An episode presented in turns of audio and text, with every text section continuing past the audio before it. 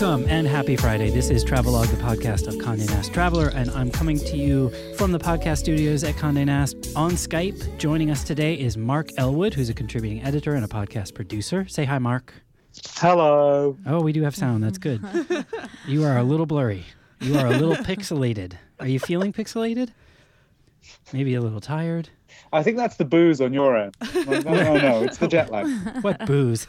Mark, where are you in the world? I'm in London. I'm actually sitting in my parents' house in London, so I've really I've come back right to where it all started. Getting so in touch with your inner like my... Gen Y millennial thing. Boomerang. I, no, I think I'm getting in touch. I think I'm getting in touch with my inner Brit, which often sort of drifts, and I've had a kind of real hardcore British reinduction this week, which has been quite a heavy land. My first person I interacted with said, "Why are you smiling so much?" And I knew I was back in Britain. When you said Brit, I definitely one hundred percent thought you meant Britney Spears, and I like thought we were going back to the Chris Crocker video, and I yeah. You've been working too hard. Oh, well, we're eating too much candy. Yeah, maybe. Uh, so we also have here, as you've heard, Meredith Carey and Betsy Blumenthal, who are editors for Traveler. Say hi. Hello. What up? My name's Brad Rickman, and I think for the second week in a row, this is becoming a thing now. I want to start by just acknowledging the news of the day. There were three kind of momentous things that have happened in the last few days, and I think they're worth acknowledging. The first is our thoughts are with uh, friends and colleagues in Las Vegas, which is a really important city for us. Terrible events happening there. Um, we know that the city's going to pull through, but our thoughts are with you from Traveler. We do a lot of work with people in Las Vegas. We go there frequently ourselves. And so we're thinking about that.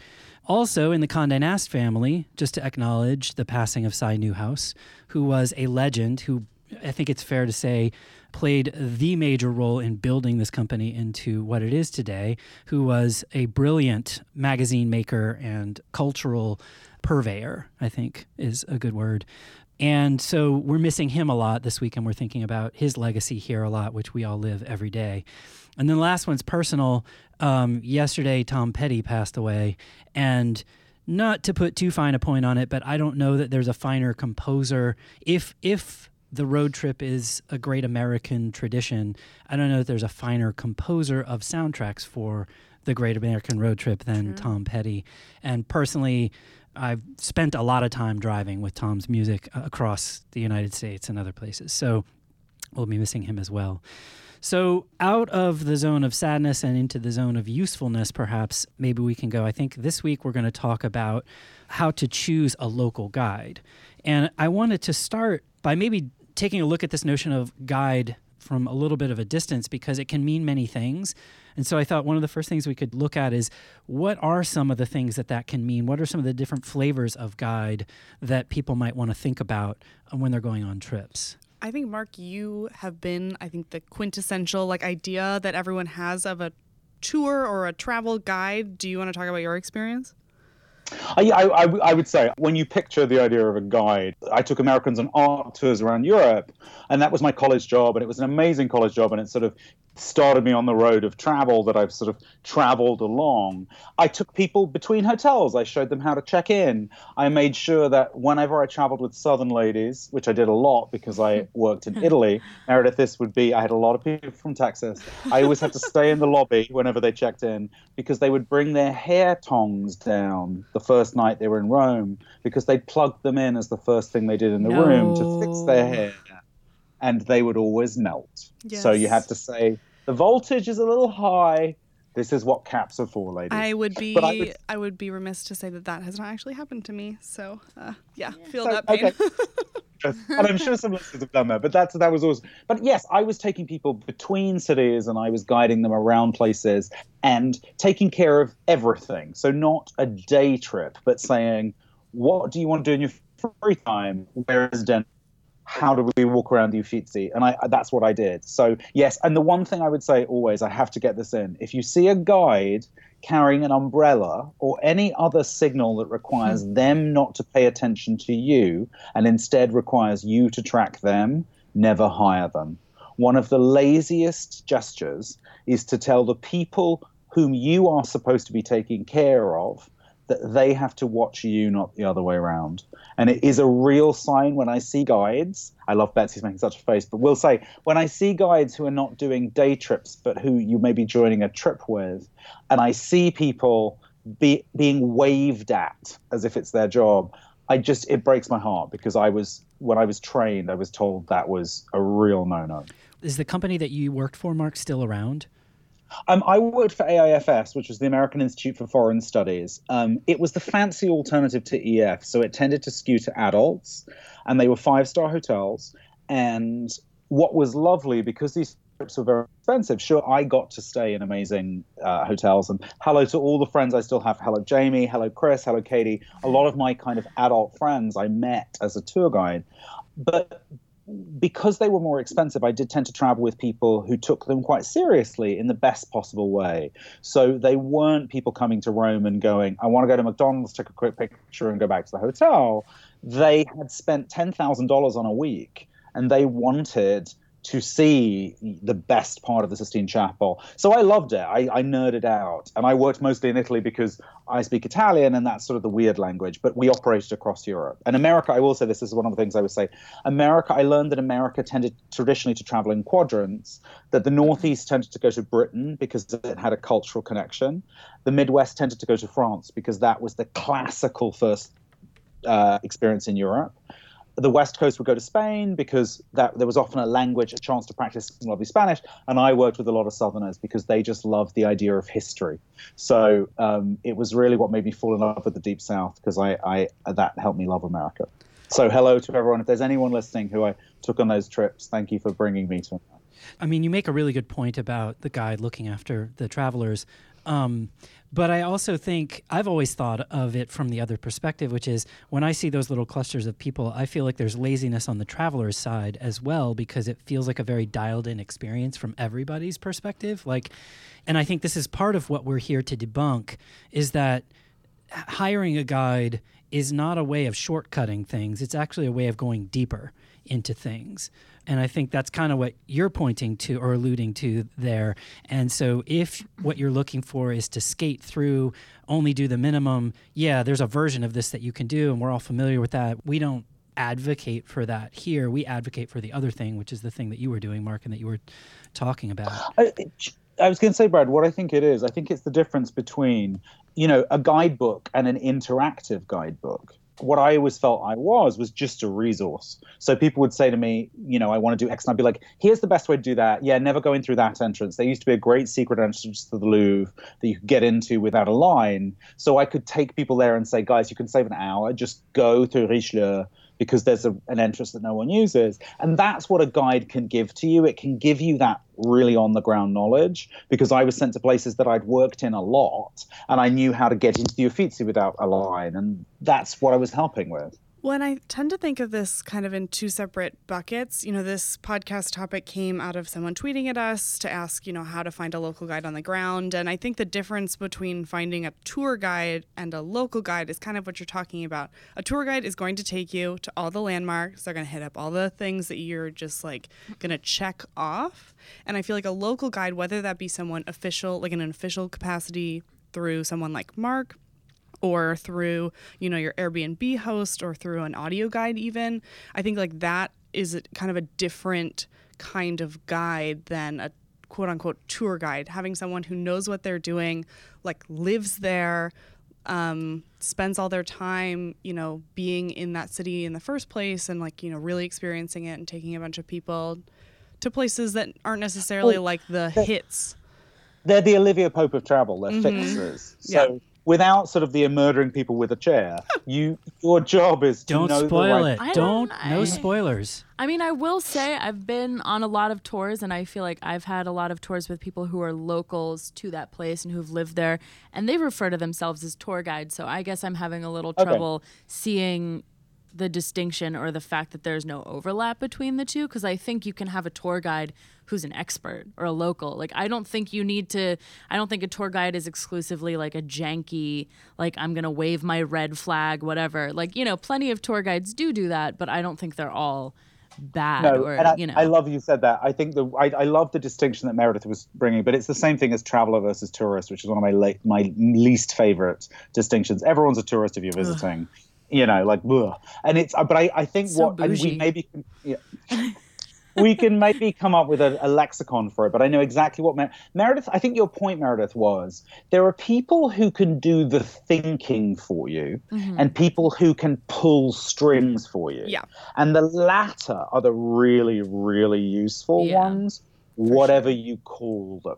So I, you're right, Betsy. I think we don't have a lexicon for it, but I think there's a distinction. I think what's interesting, though, when you say, like, someone who can pull strings for you, there's so many tours now that are, like, cut-the-line tours that you have to, like... What does that like, mean? Can you spell that? Break that down a little sure. bit. Sure. So a cut-the-line tour, like a skip-the-line tour, which I've done at an embarrassing number of places because I just don't like waiting in line, um, is basically when they coordinate... When you book a tour and your guide and the company coordinates ahead of time so that when you get there, you and your party, your group, can just skip the line of regular people who haven't booked it's like tickets V I P. In advance. Yeah, it's so, like a V I P line. For example, like the Colosseum today yeah. just announced that they're going to open the upper level, but it's only going to be to, um, you know, groups of yeah. twenty-five or mm-hmm. more. They're pre-reserved. So, like, you know, that's...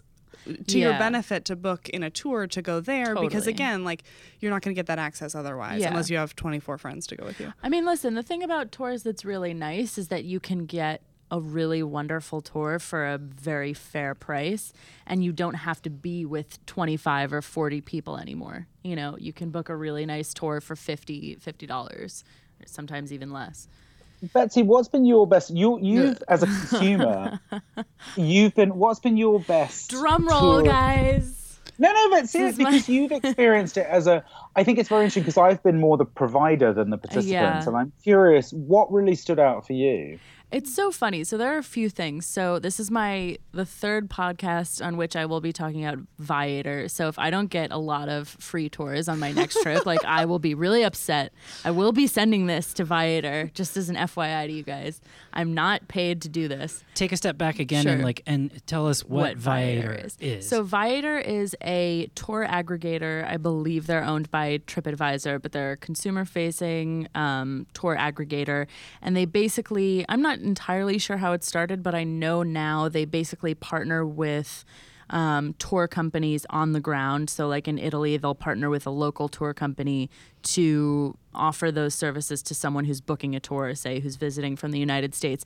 So basically Viator acts as the middleman, and you take that tour with the local tour guide, but you book it through Viator because it's a much easier interface to interact with and to understand. It's super intuitive. You want a tour of something really specific in Rome, you throw it in the search bar on Viator and you find it. So it's, it's kind great. Of like Uber for local yes, tours. It is like Uber for local tours. Super easy to use. I actually don't think I've ever had, I've probably taken at least eight or nine Viator tours in my lifetime. Um, and I don't think I've ever had a bad one. And what I find really funny is that when I was taking this trip to Italy in May and I was going by myself, I told a lot of people that I was going to be booking a lot of tours as a way to fill my time because I uh, like hate being lonely. And they were like, you work at a travel magazine and you're booking tours? Like, it's, you know, you get the same attitude as when, like, you know, when you call someone a tourist or whatever, you get like, you're booking a tour, you know, but I actually... So what's Brad's, your response? Like, I mean, to your earlier point, I think it's a really wonderful way to not necessarily like, you know, take the easy way out, but you want someone who knows what they're talking about, who knows the history of a place, who knows how to get in and out quickly, you know, especially when you're traveling to a foreign country. Like, the last thing you want to do is waste your time standing in line and trying to figure out how to get tickets. And so this not only takes care of that for you, like they buy the tickets and everything in advance, but you also then get that second layer of information and accessibility and ability to ask questions that you wouldn't otherwise have. Like, I am not the person, maybe it's because I'm a millennial, but I'm not the type of person to walk around with a, you know, a book, a guidebook anymore. I'm just not going to do that. I didn't pay all of this money to come and be here with my nose in a book trying to figure out what's what. I would rather have someone engaging tell me what I'm looking at. Yeah, what you seeing. Will go and hear somebody yeah, basically absolutely. Tell you the story of the, yeah, the place or definitely. Whatever, and be able to interact with that. To Mark, like Mark's point earlier, it's an interactive guide. Like you can actually talk to them. Yeah. You can ask them questions. Yeah. Other people are going to ask questions that you might not have thought of. Right. So it becomes a. There are some places that until recently you actually, like for Americans in Cuba, you know, up until recently you actually couldn't go without doing mm-hmm. some version of that experience. Um, and also, let, can we just, can we, I love Betsy's point. I think we need to destigmatize this.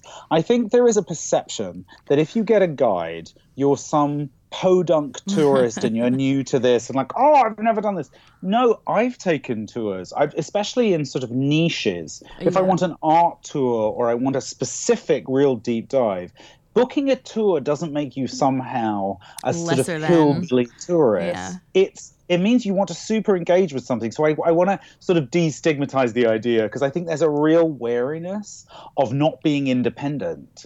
And a day when someone can give you a deep dive is amazing. I will say that I, like up until recently, I felt like a little self-conscious about being in tour groups and like being the person who's following the person with like the red flag or the weird hat. And they're like, oh, everybody, like, come on, whatever. That was my indistinguishable, like, romantic language accent. Um, sorry, everybody who I may have just offended. Um, you know, I used to feel weird about that, but I think people, especially tour guides, have gotten a lot savvier about giving tours. Like, they're not the people with the fanny packs anymore. Like, they just, you know, they have a little backpack and they can whip out like forty documents for you and laminated photos to show you what you're looking at. You know, they've gotten really agile um, at like, you know, they know the shtick. And I, what I really like is that I have either had local guides, like who, you know, people who grew up in Rome or who grew up in Florence or whatever. Or when I was in Paris, I had a, a Viator tour of the Eiffel Tower by an American woman who was getting her P H D in art history in Paris. So in some cases, it just, you know, you're really, I feel like you often really hit it on the mark with who you're getting as a guide. I will say the only other thing is that I only book tours that have like five stars. I'm not, this is like for Airbnbs when we had that conversation. Like I'm not that bold person who will be the first to try something. Well, I was going to ask you, does Viator have uh, a a sort of user feedback and rating system? Oh my system? God, yeah. They okay. have.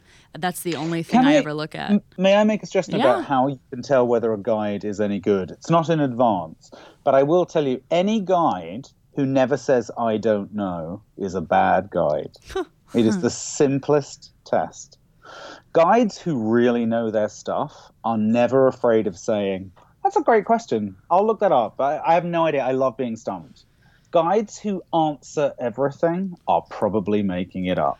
So wow. never trust someone who wow. doesn't. What if they're just really good with the Google? Yeah. The, then they pull really? out their phones and you know they're looking That's something right. up. They're, they don't I have don't like Google know. Glass. I've never, I've actually never seen a tour guide like straight up look something up in the middle of a tour.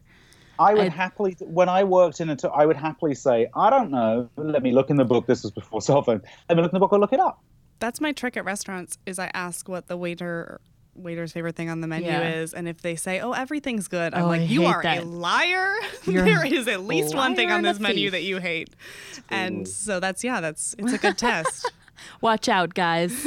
Michelin star hot. Meredith coming in hot. So Viator does seem to be one of the biggest uh, oh, of yeah. these players. Are there any other apps of that nature that people should check out, just in addition to Vi- Viator? Not really. That I have used personally, but I will seg to Meredith, who might be able to talk a little bit more about Airbnb yeah. experiences such as they are. So they launched experiences last year, and they launched in a couple of cities. I think there were like eight of them. And I think the thing with experiences is that we have yet to see kind of how they play out for Airbnb, and this podcast tell, is not again, right. for that. Sorry to keep like remedializing no, no, no. everything, but what is experiences? So, you know, Airbnb is known for being a vacation rental company, yeah. and last year at their like big conference, they announced experiences, which are basically like local-led tours, but they're pretty much anything, which is why they're called experiences and not tours. So, mm-hmm. for example, in New York, where they just launched experiences like last week, I think, you can go to Staten Island um, and meet with a farmer who is also, you know, works with bees and learn about where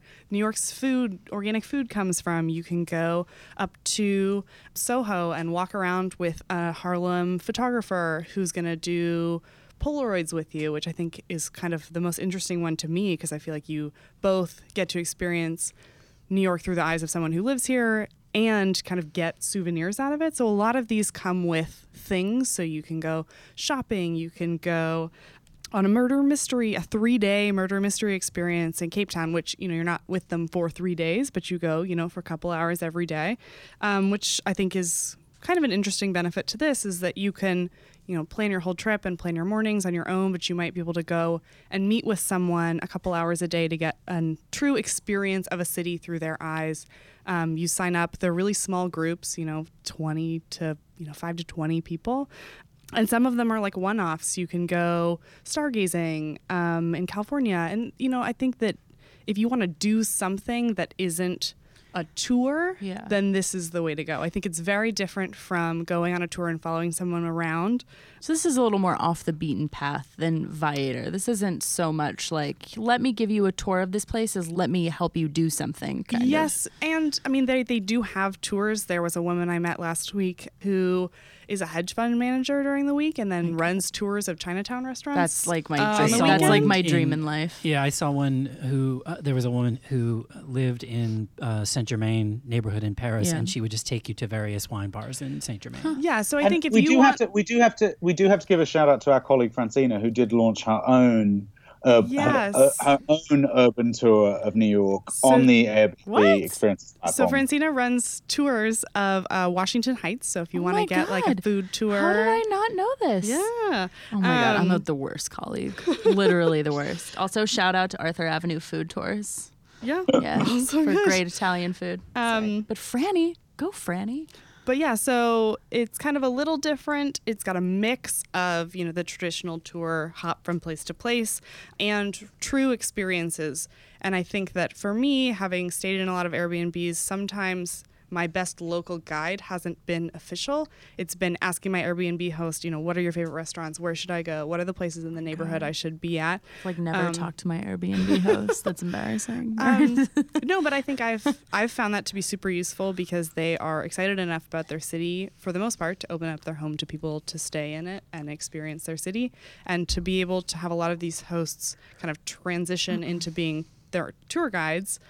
Yeah, again, in like kind of a official, unofficial capacity, because it's not necessarily a tour, but they are vetted by Airbnb, so they're not just randos. Ask, yeah, like what is the process by yeah, which so you have to pitch your idea to Airbnb. They okay. send people to come take your experience and then approve it or not. But they have, I mean, they really have everything, yeah. um, but they are curated, you know, in the cities that they're in. So you're not going to be...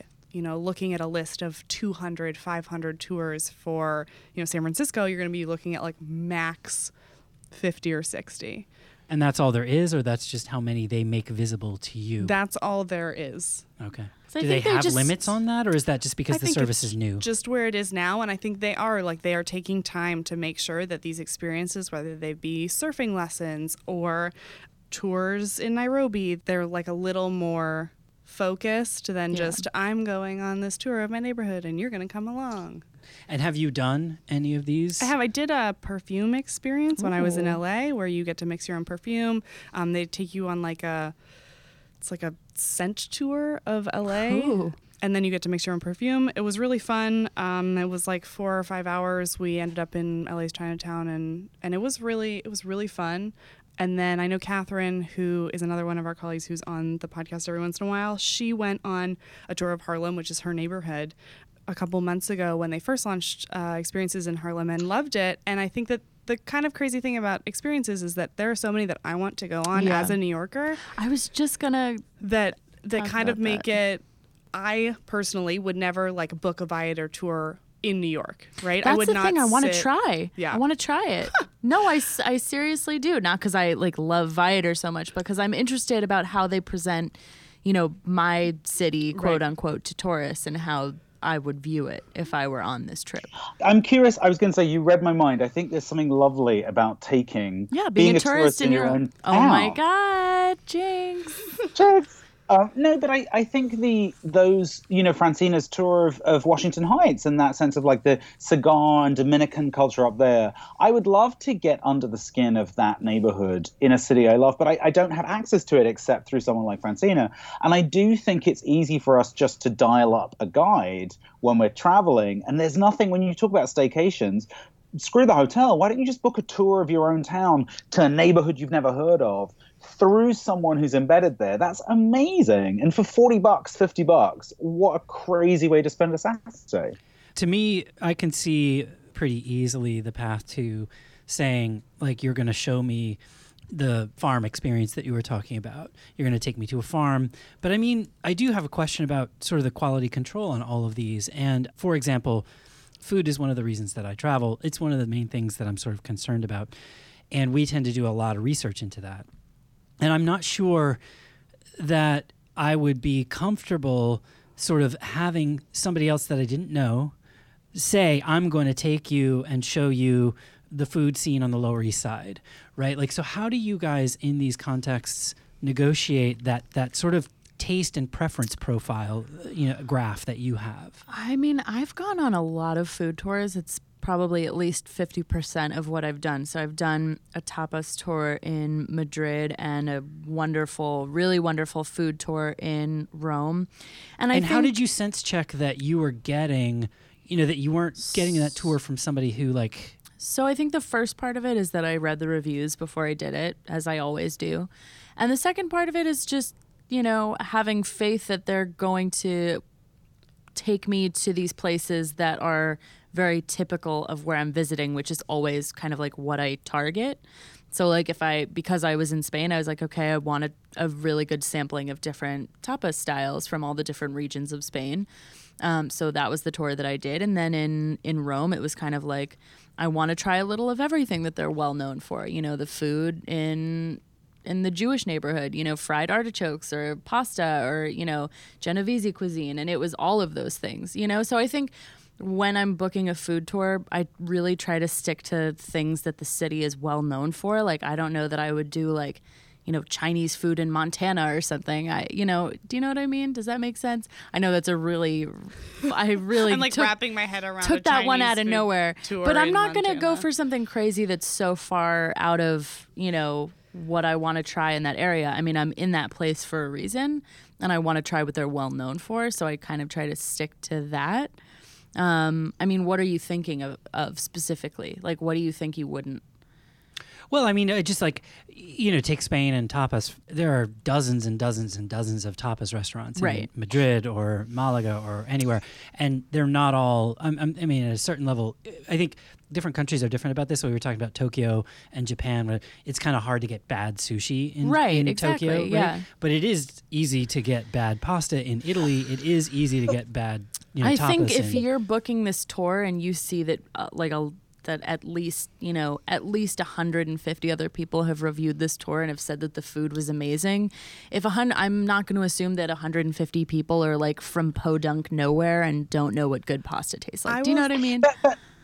I, uh, so I will say, I know if if you listen to Mark this podcast. Mark is pod- practicing waiting to talk. He's doing really well. If you listen to this podcast, you know Brad does a ton of research on his Airbnb hosts and the people who review them. Yeah, um, dude. So I, I don't... think P I that Brad. You would actually have as much of an issue because if you were looking at the reviewers and you were like, oh, you know, I would trust them to pick my house, um, then I feel like you would trust them. But I will say, you know, if you're looking and doing research on what restaurants you're going to go to, usually you're taking advice from someone, right? Yeah. And a lot of times, you know, we'll go on our site and we'll write about a tastemaker, someone who we trust right. to be able to make those decisions, and they're people who live in the cities.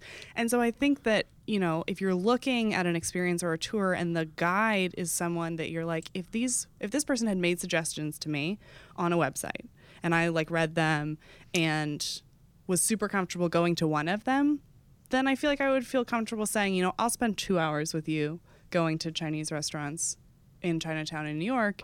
And yes, you're like dedicating time and like, you know, stomach space to that person. But if you are trusting them to do that based on their personality, and, and you're doing such a good job, Mark. Um, like their personality and their re- reviews, then I think that you you can you can take that risk. It's a risk, but you take that risk when you go on any tour, when you right. pick any Airbnb, when you pick a hotel based on our recommendations. I think you just have to kind of like do a gut check on who's telling you that information. I want Mark, Mark. to say what he's going to say, and then I have one quick thing to interject. Mark, Unless go. you forgot what it is you were going to say, which probably didn't happen. Love you so much, though. You just keep dragging it out. Go. The best way to test a guide is to ask them. They are selling a service. Don't worry about other people's reviews. Don't say, am I confident? Do I want to ask them? Say to them, I could take any trip in this city. Why should I take yours?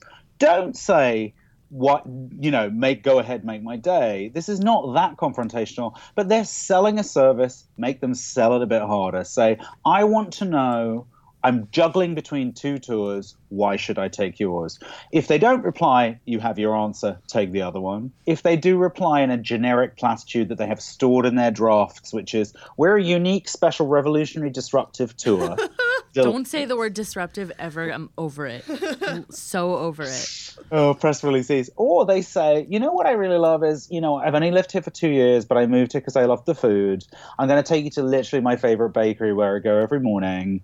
I hope you love it because I truly love it. You've got your answer. So I think we, in a world of reviews and online reviews, we feel almost disempowered to push back. And if you were on the phone to book it, before you booked it, you'd say, hey, I want to know a bit more. Do not assume that the information they've provided is all they will. They won't give you a free tour that you can then go away and lead on your own, but make them sell it a bit harder. I, it's what I would do every time I book a tour. Do you I feel mean, like not- the environment of, of Airbnb contributes to what you were just talking about, Mark, where some Airbnbs you can just sort of book right away.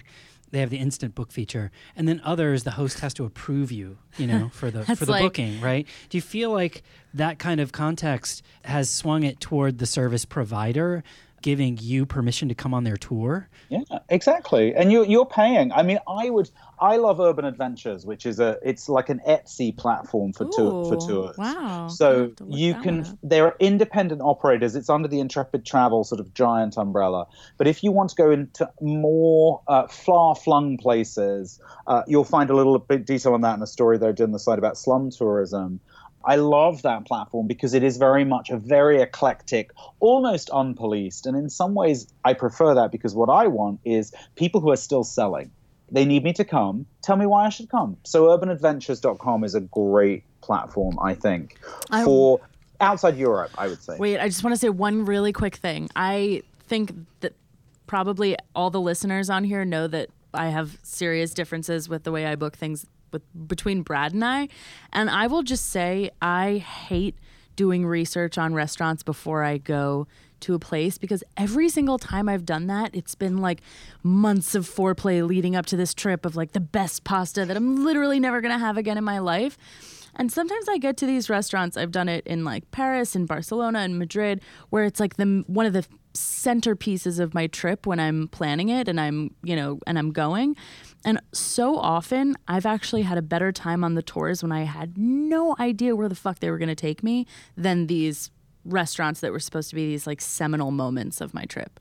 I don't know what that says about me or about the food, but I love the surprise, and I love that I think I've gotten, you know, guides who've taken me to places that they really love, and it just felt much more serendipitous, and I was with a group of strangers, and like, you know, it was just so much fun, and I think it was part and parcel of the whole experience. But I've had much better culinary experiences that I solidly remember being on tours than actually doing the restaurant research and then going there. It goes back to what we were talking about last week, which is that the um, pleasure of the experience correlates to right. a, a bunch of different things. Totally. It's all contextual, right? Yeah. So it, it's who you're with. It's the... I do think serendipity plays a role in your enjoyment of the experience. Totally. You know, when it's unexpected and it's happy, that's better than if it's planned and it's happy. Yeah, I, I think so. so. But even sometimes, literally, it's also just comes down to like the quality of food, the creativity of it, just the general experience. I can go to one really fancy restaurant someplace for the same price that I can purchase a food tour where I go to nine places for less money. I, I mean, I'm just, yeah. yeah, I, no, I, t- I think you're totally right that it depends on a variety of factors, but sometimes I just prefer that if we're talking about exploring the food scene of someplace. That's my preference. I'm going to like throw like a wrench in this and go back to what Mark was saying just real fast, because you brought up a He's company so that I think is really important for us to mention, which is Intrepid, which is a small group tour company that runs multi-day tours. They provided a lot of information to us for the Women Who Travel package that we did earlier this year, talking about, you know, solo women traveling and adventure travel. And if you're looking for kind of a planned trip that you can trust kind of with your life, whether you're climbing Kilimanjaro or just like wandering around Albania, you're gonna kind of get a good experience. It's Albania. Gonna be yeah, Chinese just, food just, in Montana. These are the Guys, countries that are coming up. Creative. Um, no, but I think that we've found them to be, you know, as Traveler, a really great resource uh, for our own travel research, and and I think they would probably be. If you're looking for something more than just a day trip or a couple days, if you want to go twelve days, fifteen days, they're a pretty good place to check out. Uh, go on that, Birthright? No, I'm just kidding. An- another one that we've worked with a lot is Context Travel, mm-hmm. that has uh, done, you know, sort of fulfilled a similar role. And I'm wondering if there's a way to talk a little bit about, it seems to me that there are groups like this that serve as kind of general contractors. You kind of hire that group, and then they work with sort of micro specialists who are helping set you up with specific experiences. I mean, I market. think that's what our travel specialists, you know, we have a whole page of travel specialists that we trust, that our team vets every year. And C N Traveler dot com slash travel dash specialists. There we go.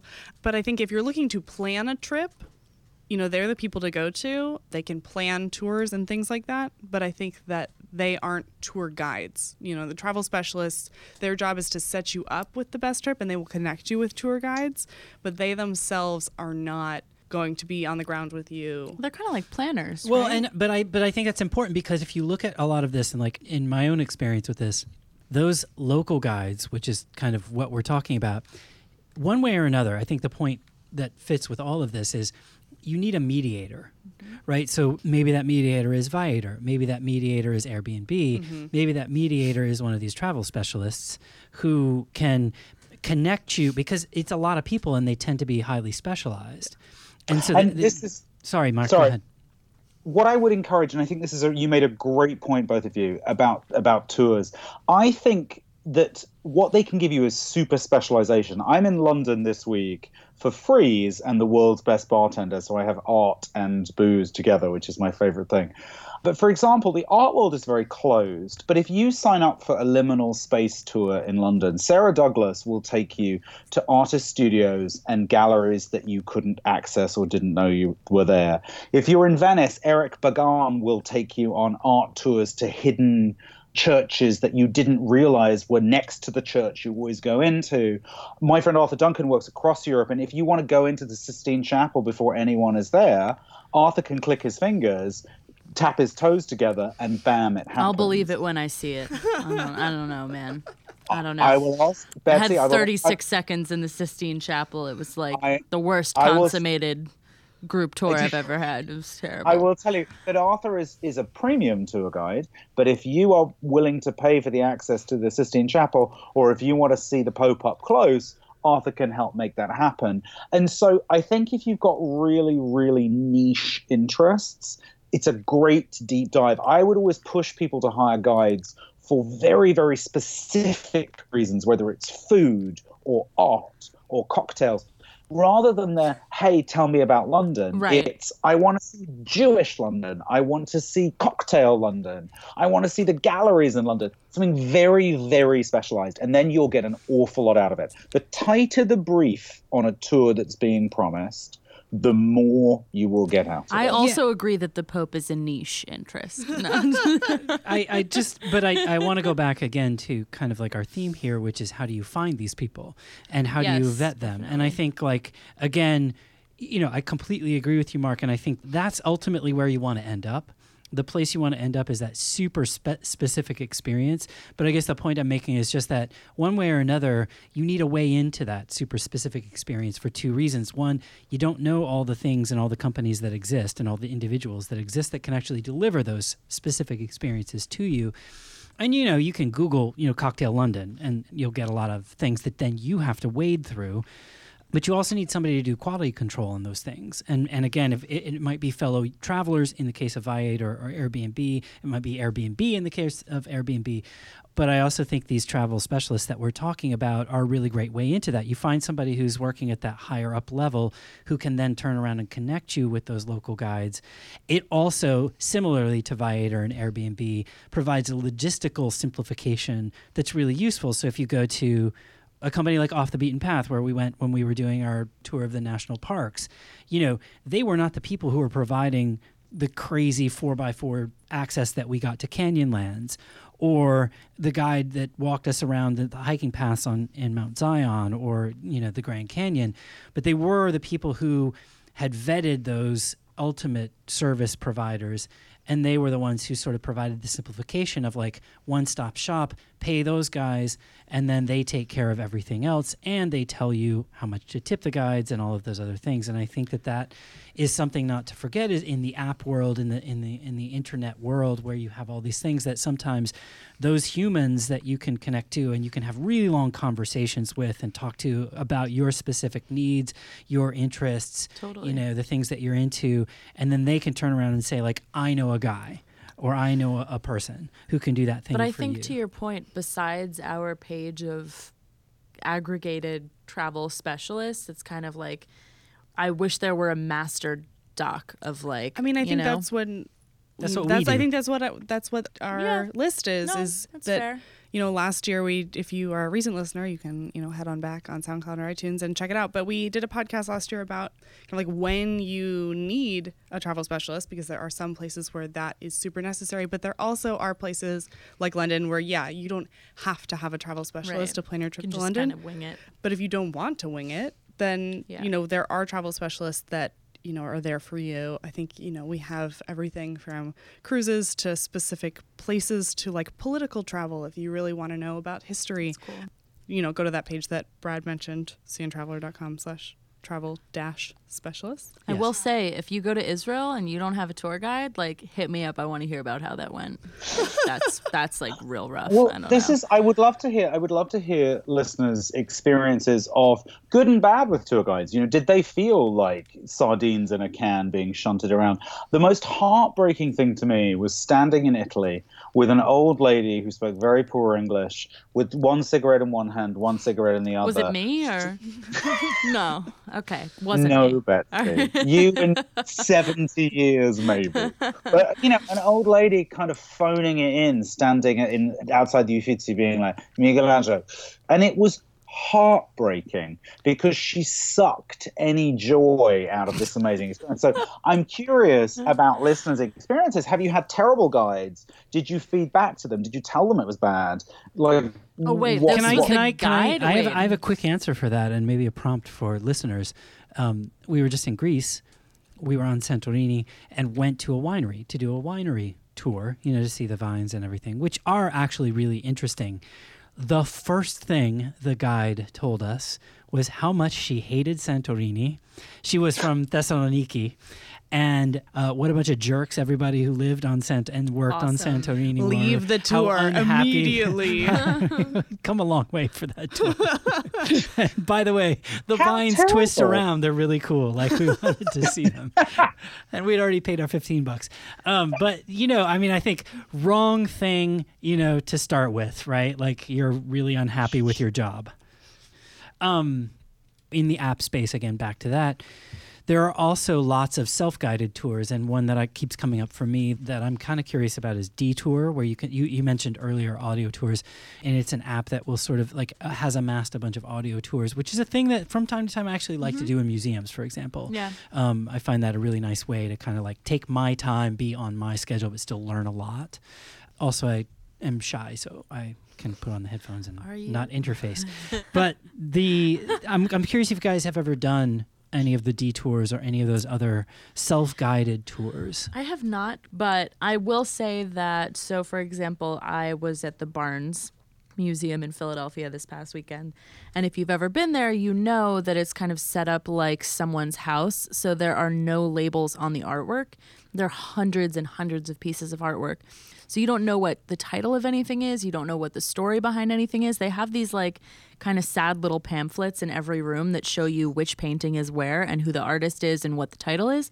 But there's no actual description. And it was at that point actually on Saturday that I was like, shit, I really wish I had downloaded kind of like an audio guide to this, because I'm looking at all these beautiful impressionist paintings and I really have no idea the history of this collection, of this person, of all this artwork, and it made me a little sad. So yeah, I might convert, possibly. I have not done a detour tour, but I know that there are people on our staff who have and who have loved it. And I think the the benefit to that is if you're a podcast person or think you could be a podcast person, I think this is probably for you. Um, if you're listening to if this, if you're listening to this, you're then probably you're a podcast person.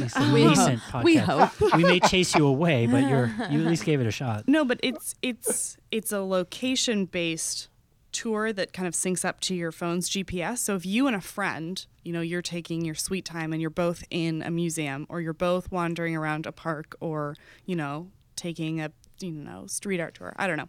Um, you know, if they're t- two blocks ahead of you and you guys are just kind of like wandering around, you know, their tour will be farther ahead than yours, and you actually get kind of a real-time, actually active audio tour, which huh. I think is different from just like, okay, now walk to this place, and like then it pauses for you to like wander right. yourself over there. Right. I think it's it's kind of this great mix of, you know, they give you lots of information. It's kind of a little this American lifey, and then it gives you a lot of stories. Um, it's not just like this specific thing happened oh, here. That's like my worst um, nightmare. You know, it's not something. It's it's really it's not kind of like a step by step thing. It's it is as interactive as a guide as you can get without being able to ask it a question. Yeah. Um, it's not like Mister Rogers. It's no. This American Life. Okay, good. Yeah, and and it's in a bunch of cities, and they, you know, again have specific walks. So, you know, if you want to do an art tour, you want to do a gallery tour, you want to look at street art, you want to do that specific thing. It's, it's very a way localized. To do that. Like yes. it's very it's hyper localized. Mm-hmm. So and it'll be down to and it knows where you are. So one of the things that I like about it, it's been doing this to me for the last couple of months since I downloaded it, and I haven't taken advantage of it yet, which is why I was asking you guys, but I am super curious. Mostly it's just I'm too busy, but the idea, it'll sort of suggest to me like I'm on the Lower East Side, so it'll say like, here are some tours that you can take on, and they seem really fascinating. And if I had the time and could sort of like eject myself from my life for, you know, forty-five minutes or whatever, I would love to do that. It's on your own time, but with a lot of context. The idea to me, you know, you mentioned This American Life, and I'm I'm a podcast nerd, obviously. So the idea of being able to walk around like a micro neighborhood or, or a, a specific attraction and have somebody just kind of talking to me about what it is in a thoughtful way, and I can go at my own pace and I can really kind of stop, start, do whatever investigation I want to do.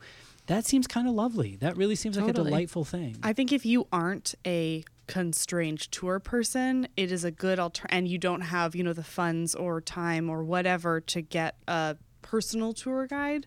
Um, I think it's a great alternative to kind of like do things on your own time, exactly like you said, and not have to be reliant on anyone else or anyone else's time to be able to get what you want done.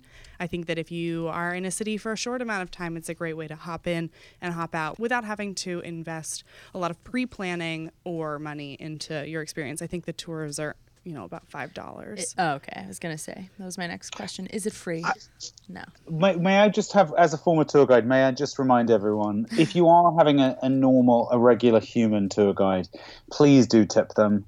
Um, it's Always. Often, if a good t- if a good guide makes you feel like they're your friend, that's their goal. But at the end of an hour together, it has been work for them and not for you. So please don't forget. The number of times I had people sort of forget after a week of servicing their every need at any time of day or night. Ooh, that Mark, they, let's oh, keep it P G, please. Um, no, but I just I would encourage you to remember that a good guide will make you feel like you're walking around with a friend, but You're not. They're not a friend. It's their job. So please don't forget that every little tip will help. If it's been great. If it's been great. Totally. Well, that's a great place to stop. Thanks to all of you guys for coming on and talking about this stuff. That's terrific. Thanks to all of you for listening. Do subscribe to the podcast. We are on iTunes. We are on SoundCloud. Visit us at C N Traveler dot com. And for those specialists, again, just to put it out there, C N Traveler dot com slash travel dash specialists, um, and you can get a list of that kind of like uh, you know, general contractor layer of these kinds of people. They are really terrific. The apps that we've talked about here, just to recap, Viator, Airbnb, Detour. Is there anything I'm forgetting? Intrepid. Context, Intrepid Travel, Context Travel, Urban, Urban Adventures. Adventures. Um, and join are, us on next week's podcast to hear me talk about Viator again. Just kidding. Not not, not true, true, listeners. Not I don't true. even know if that's true. um, we are at Condé Nast Traveler on Facebook and YouTube. We are at C N Traveler on Instagram, Twitter, and Snapchat. Please do tweet at us.